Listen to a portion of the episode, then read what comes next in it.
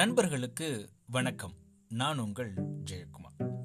இந்திய ஏழை குடும்பத்தில் பிறந்த சாதாரண மனிதர். அப்பா ஒரு ஆசிரியர்.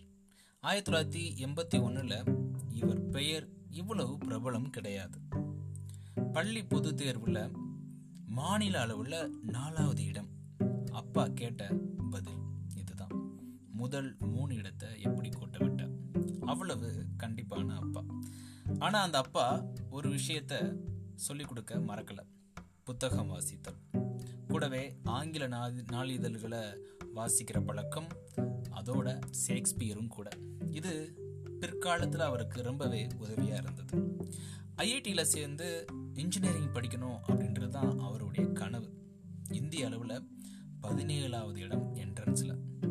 இருந்தாலும் அவர்னால ஐஐடியில் படிக்க முடியல. காரணம் பொருளாதார சூழல் அப்பா நோ சொல்லிட்டார். இருந்தாலும் மைசூர்ல உள்ள தேசிய பொறியியல் கல்லூரியில் சேர்ந்து மின் பொறியியல் படிச்சார்.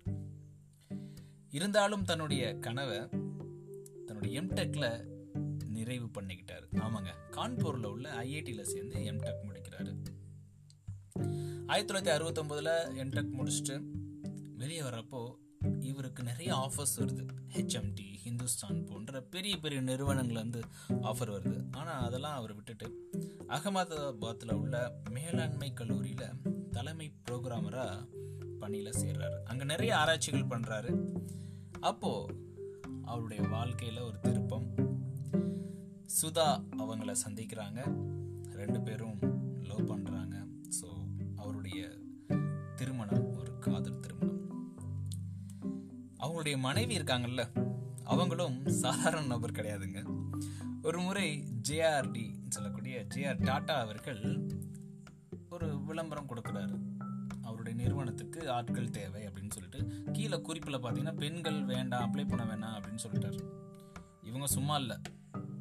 டேரெக்டாக ஒரு லெட்டர் எழுதிட்டாங்க. அதை எப்படி நீங்கள் சொல்லலாம்? அப்படின்னு சொல்லிட்டு. இதை பார்த்ததும் ஜெயஹார்டிக்கு ஒரே ஆச்சரியம். என்னடா நம்மளுக்கு இப்படிலாம் லெட்டர் வருது அப்படின்னு சொல்லிட்டு. அவர் என்ன பண்ணாரு அப்படின்னா கூப்பிட்டு அந்த பெண்ணுக்கு அதாவது சுதா அவர்களுக்கு வேலை கொடுத்தார். ஆயிரத்தி தொள்ளாயிரத்தி எழுபத்தி எட்டில் இவங்களுக்கு திருமணம் நடக்குது. திருமணத்துக்கான மொத்த செலவு எவ்வளோன்னு கேட்டிங்கன்னா வெறும் எண்ணூறு ரூபாய். அந்த தருணத்தில் நம்மளுடைய கதை நாயகன் பட்னி கம்ப்யூட்டர்ஸ் அப்படின்ற நிறுவனத்தில் வேலை பார்த்துட்டு இருக்காரு. நண்பர்கள் தினேஷ் கோபாலகிருஷ்ணன் இப்படி ஏழு பேர் சேர்ந்து மொத்தமாக வெளியே வராங்க. வெளியே வந்து தனியாக மென்பொருள் நிறுவனம் ஒன்று ஆரம்பிக்கிறாங்க. அப்போது நம்மளுடைய நாயங்கிட்ட பணம் கிடையாது. முதலீடு பண்ணுறதுக்கு அவ்வளோ பணம் கிடையாது.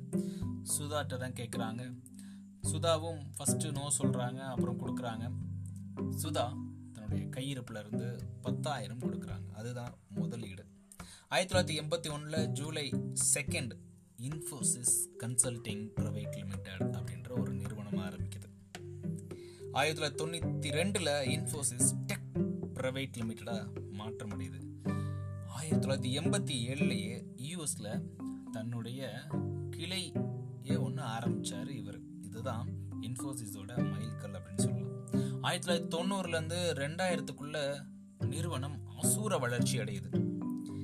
அமெரிக்காவில் உள்ள பங்கு சந்தையில் இடம்பெற்ற முதல் இந்திய நிறுவனம் இன்ஃபோசிஸ் தான். தான் மட்டும் வளர்ந்தா பத்தாது தன்னை சுற்றி இருக்கவங்களும் வளரணும் அப்படின்னு நினச்ச இவர்.